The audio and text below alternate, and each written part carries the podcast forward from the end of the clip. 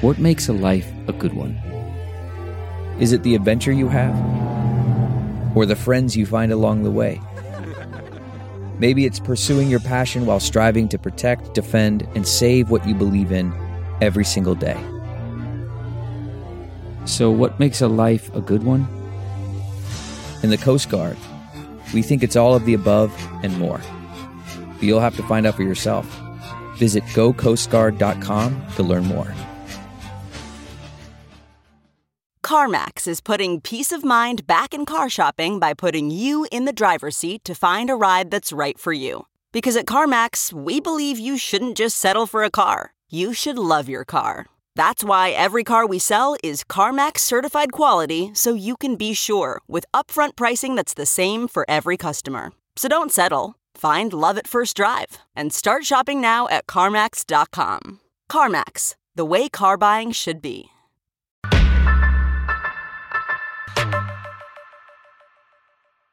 Hi, everybody. I'm Fran Spielman, and with me in the Sun Times newsroom is someone who's had a great week. Amara Enyia, thank you for joining us. Thank you for having me. You had the endorsement of Chance the Rapper. How did that come about? So interestingly, uh, Chance apparently had been a fan of mine for a long time, uh, and I had been a fan of his from afar though. So we found ourselves in a lot of similar spaces because of our organizing work and our work in the community. So, um, but we had never formally met.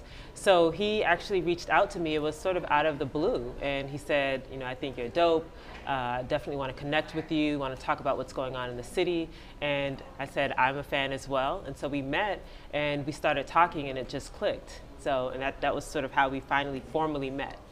And it started with a text message, a phone call? How? Yeah, yeah, it was a text message, I think, and then a phone call. And then the, we met fairly quickly after that. And we just, we clicked immediately. We have a lot of things in common in terms of really being committed to community and doing a lot of organizing work and trying to use our platforms to advocate for a lot of the issues that we care about. So we were so much aligned and we see the significance of this particular election cycle and what needs to happen for the city. So it's and it's been fun as well. It's been it's been great. Now what exactly is he going to do for you? So he is, so typically with sort of celebrity endorsements, it's sort of a flash in the pan, one shot deal. We actually are going to be working together and essentially co campaigning for a lot of events around the city. Um, we've done, uh, we have many events planned where we're going to be talking about key issues around Chicago's economy, around education, a lot of the things that we've been active on. We also have a lot of grassroots events that we'll be doing out in the community, public speeches, just rallying people, getting people excited, and of course fundraisers as well and tapping into all of our networks to really make this the kind of, to create a groundswell of excitement and enthusiasm about the campaign. So we're going to be working together and co-campaigning essentially until the end of the election cycle. And has he provided you with ideas for programs, for things that he would like done if you were to be elected? Yeah, so we, we've talked a lot about, you know, what does the first 10 days look like? What are the big ideas that we have that we can actually talk about to get people excited? All right, so give me some ideas that he's given you. So he has talked about, so one of the things that he really cares about is expanding mental health services in Chicago. And so actually a couple of weeks ago, he donated a million dollars um, to that end. And so we've talked about how do you expand these services in communities, but also how do you make sure that in CPS, for example, kids have access to licensed social workers and nurses. And so we're thinking about ways to shift investment to expanding those services in the community. He also talks about, we talk together about education equity, so this issue of student-based budgeting and what it means for schools that are actually experiencing population loss, which means they have less funding. And so um, we, our analysis of the student-based budgeting model and how do we infuse it with equity so that it's actually the schools that need those resources are able to get it. So we've talked about some creative ways of What are they? That. Like what, what creative ways? So it's actually revamping the formula with an equity model. So it looks at schools not based upon the number of students that they get, but what those schools actually need. Right now, if a school has a lower population, they get fewer dollars. And right now we have a situation where schools are actually competing for a smaller and smaller number of students because CPS population has been been declining over the last several years. So what that means is schools in the most challenged communities which are experiencing that population loss are actually having to slash their budgets. And then if they're not getting access to CPS dollars, they're not getting as much access to CPS dollars.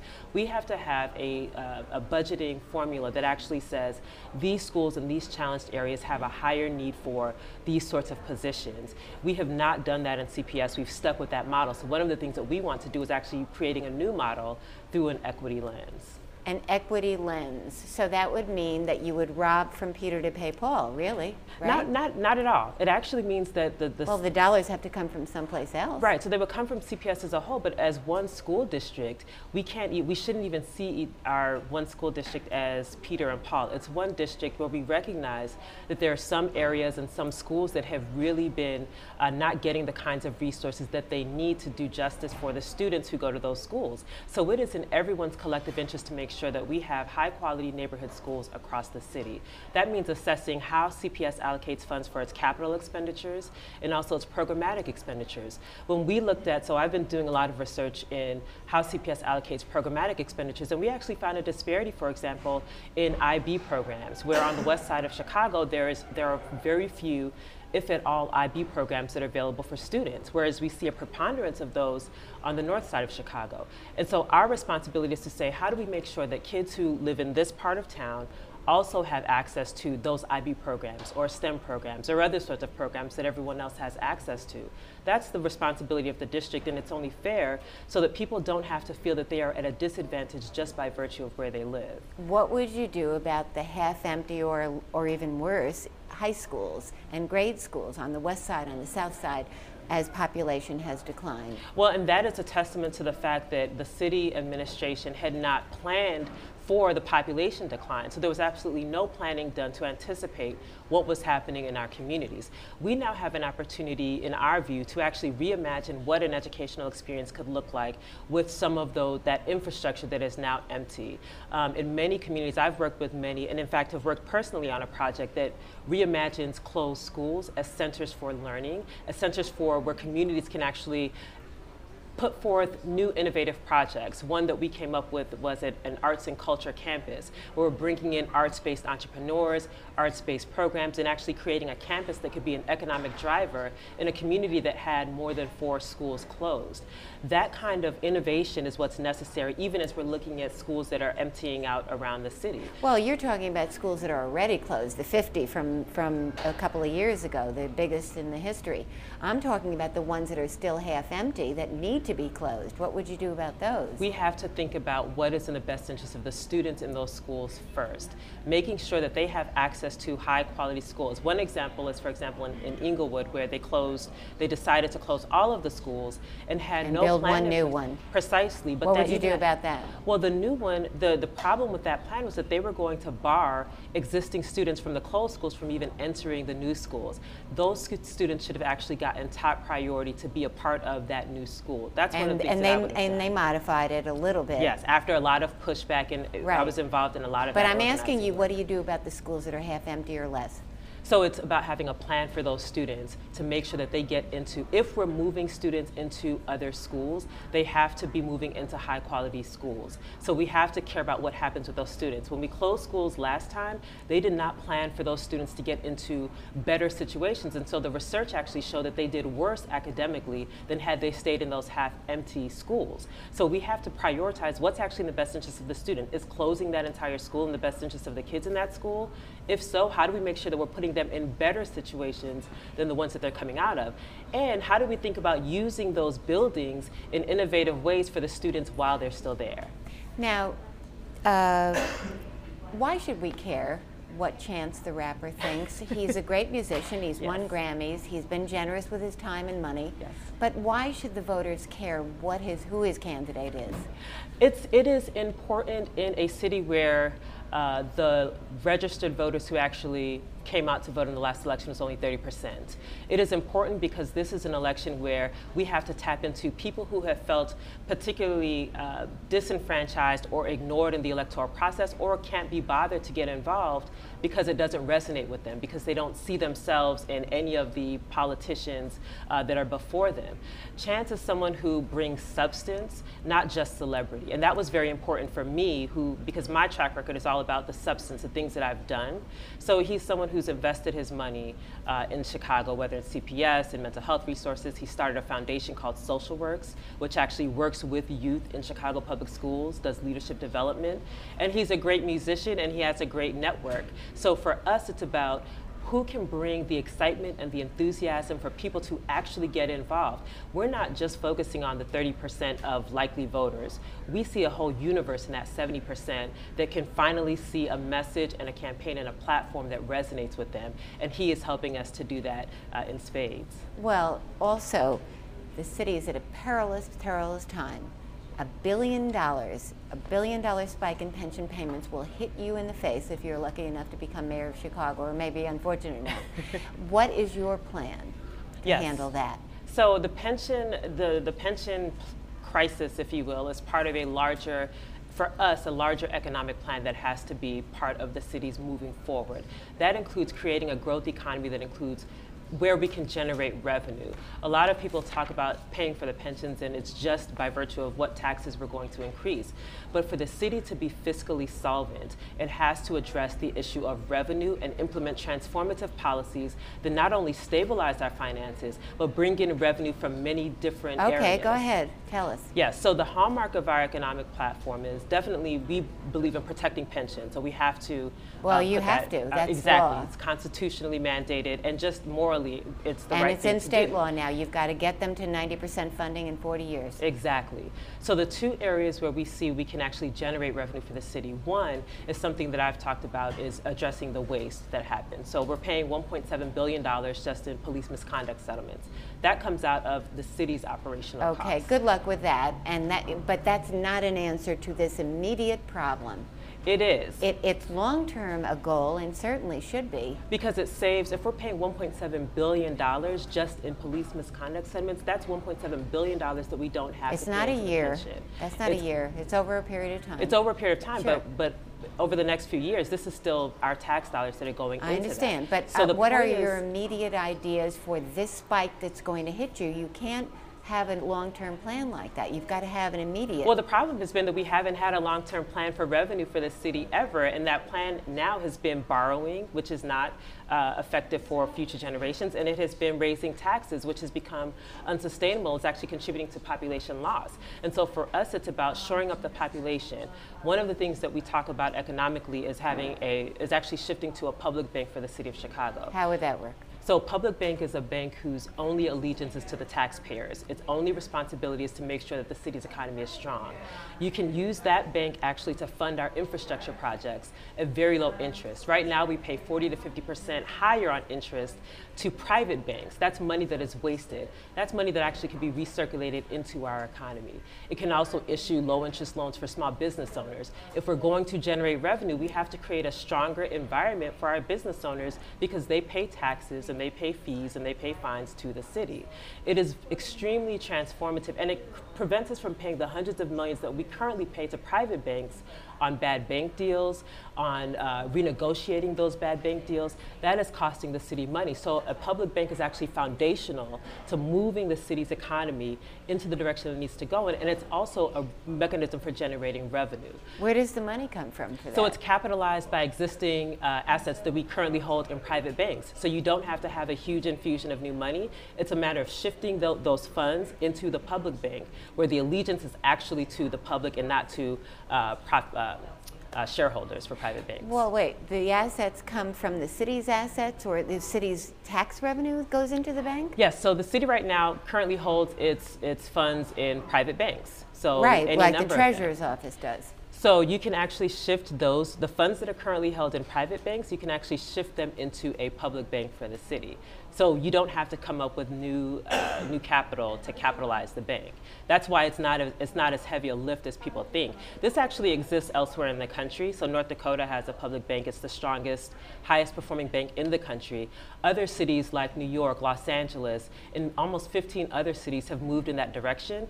The governor elect, the new governor of New Jersey has made that the hallmark of his platform. I work on this issue nationally. So those who are looking for innovative ideas that actually address the economic circumstances in cities are they're already moving in this direction and we believe that Chicago should be leading on this because it affects everything from our ability to have a strong business climate, our ability to generate additional revenue, our ability to create stability in the housing market, which we really suffered from years ago, these are the kinds of ideas that we have to implement, but it takes the kind of vision to put them on the table. What kind of revenues would you raise when you have to raise taxes, which you will have to do? Which revenues would you choose? I think it's about not just, so we have to look at who these increases are affecting. There are better ways of raising revenue that do not fall disproportionately on those who can least afford to pay. Go ahead. So, for example, we talk about at the state level having a progressive income tax versus a flat tax. It's a much more fair way of generating revenue. When you think about things like tickets, very difficult fees, to achieve. You have to go to a constitutional amendment. What is Right. your immediate local solution that you as mayor could do? So it is about the process. When you think about increasing your fines, fees, and tickets, the research has shown that those taxes are, that those, uh, we call them forfeitures, they are actually hitting lower income people and communities. We actually have to look at that. So instead of just raising property taxes across the board or raising the cost of a ticket across the board, which the city has done, we have to look at how do we make sure that these increases are not hurting those who can least afford to pay. That so analysis what are your what are your revenue ideas that wouldn't hit the little guy? It's about looking at how they're implemented. So instead of saying we're going to uh, raise uh, property taxes across the board for everyone, it's to say how can we make this so that those who can least afford to pay are paying a certain percentage that's commensurate with their income? So again, it's not just about saying this is what we're going to raise this tax and that tax. It's about saying how do we do this in a thoughtful and fair way that acknowledges that people are at very different ends of the spectrum economically, and that for so many years, all of the taxes, fines, fees, and, and, and tickets have hit those who can least afford to pay. And because of that, we're actually losing our population, which is the best form of revenue that we could have. It's our property tax revenue. What about a city income tax? Would that be a better way? So that's one that's an option, but again, even with that, it would have to mirror when we talk about the progressive income tax, it would have to mirror that style. It has to be progressive. It cannot be a flat tax that applies across the board. But a, a progressive city income tax would be a way to do that then. Yeah, that's an option. Yes, but again, Why is that a better way? Well, the, because a progressive tax is not applied evenly across the board. So if I make thirty thousand dollars, I'm paying a percentage that's commensurate with my thirty thousand. If I make three million dollars, then I can pay commensurate with that three million. So it's just a much more fair way of generating revenue from people. Now, you've talked about cutting the police budget. No, not not well. So the police budget is about a third of the city's overall budget. What I've talked about is how you address violence as a whole. We have to separate violence from policing, and far too often we conflate the two. Reducing violence is about investments in all of our public policy failings across the board as a city. That means investments in housing, investments in education, investments in an economy that is inclusive, investments in public health hazards that actually create biological um, manifestations of violence. We don't talk about those things. Whenever we talk about violence, for example, we talk about policing, and that results in investments in police infrastructure. What we're saying is that there has to be a balance. We actually have to invest in all the other things that create the circumstances Of course, violence but would you manifest. cancel, for example, the thousand police officers that Mayor Emanuel is getting done hiring here, the, the ones that he has added? That's, so that's already in process. Our values are to say that the police officers that we have, that's, that's already in process. It's not about canceling it. It's to say that we don't believe that the answer to addressing violence is simply investing in more police. We have to actually take an approach that invests in all of the other public policy areas that we have not done a good job on. That actually reduces violence, and quite frankly, it makes the job of police officers easier because we're not expecting them to be the counselors, to be the babysitters, to be all of these other things. We have to make sure that we're building strong people and strong communities, and we can't do that if we're not investing in people and all of our investments are going into police infrastructure. What would you do about community policing? we have to so one of the biggest things that i talk about is investing in block club infrastructure so that people in their neighborhoods can be can have more autonomy in monitoring and policing themselves and their blocks the, over time the city has cut the budget for block clubs but yet we talk about communities that are over policed there are a lot of people on their blocks who would be fine with keep being the eyes and ears on their blocks, and the city can actually invest in building stronger block club infrastructure instead of investing in community policing. Well, it, it is it's a better version of community policing because we don't have to rely on just the police officers to be in the community. It is empowering people who live on their blocks to build their own relationships, monitor their own blocks, because the, the residents on the block are actually the best resource that police officers have to do their work. They're the ones that they have to interview when something happens, that they have to get information from. And so when you have strong block clubs, you can build a much more beneficial relationship with the police district in that area because now there's information sharing going on and there's monitoring happening where it doesn't require police to be heavily have a heavy presence in a particular area because that can lead to issues as well. We talk about building the trust between communities and police, but if we're not investing in building strong communities that can monitor themselves and have some level of control over what's happening in their communities, it's going to continue to be imbalanced and you'll see that there's a rift in that relationship. What about the police contract? What would you do? How would you change it? So there has been there are so many aspects of the police contract that are that we have a public interest in making sure um, we're strongly advocating. So one of the things for me that's important is um, access to the records of police officers. So for example, we just had the, the verdict in the Jason Van Dyke case, and one of the things that came up was the fact that this wasn't a first time offense. This is, there are if you have access to the data, you can see if there is a pattern of behavior from certain officers. If we don't have access to that information, then we cannot prevent situations from, like what happened with Laquan McDonald, from happening. However, the police contract is designed to protect even that kind of data that I believe is in the public interest. We have to have a champion that recognizes it's not just about protecting the police, which that's what the union's job is supposed to be, but how do we make sure that the public is also protected? So how would you change it? By advocating that data like that, like what the records of officers, that it is not private, that it actually has to be public. We have to prioritize transparency. We have to create a culture where um, officers that are engaged in egregious behavior, such as lying on reports, that they are that they are those situations are handled unequivocally. That is how you build legitimacy for the institution of policing. If we can't do that, if, if there is resistance to even the mildest reforms, then all that that says to the public is they're not interested in being accountable to anyone or anything our, for me, a, a, mayor's job is to actually push for the interests of the public, the interests of the residents, the interests of tax taxpayers. Because when we don't do that, the $1.7 billion that we're, we're going to be on the hook for, that's the residents of Chicago paying. So we have a vested, not just a moral interest, but a financial interest in making sure that that contract is reflective of the values that we talk about. Before we go on a lighter note, you came here from working out. What's your routine? You're a marathon runner. Tell us about it. Yes. What time do you get up? What do you do? so I'm up these days 4 a.m., usually 4.30, but these days because it's campaign season, 4 a.m. I start every morning with a run, about seven, eight miles, and then I do, uh, when, when it's warm outside, I ride outside. So I ride out to really actually to the suburbs uh, from my house on the west side. You get on a bike after the seven bike. mile ride? Yeah. Uh, walk, run rather? Yeah, yeah. And then, and then how I many ride miles out. for that? Uh, it depends. On weekends, I started doing anywhere between 80 to 100 miles in a ride. But if it's a weekday and I have I have to work, obviously, I might do 30 or 40. So wait a minute, seven miles running, and then you get on the bike for Yeah. every day. Well, the bike, I would say, so the long rides is just one day a week. If I ride during the week, it might be one or two days. Wow. Yeah. You're putting me to shame. Amara Enyia, thanks for joining us. Thank you so much for having me.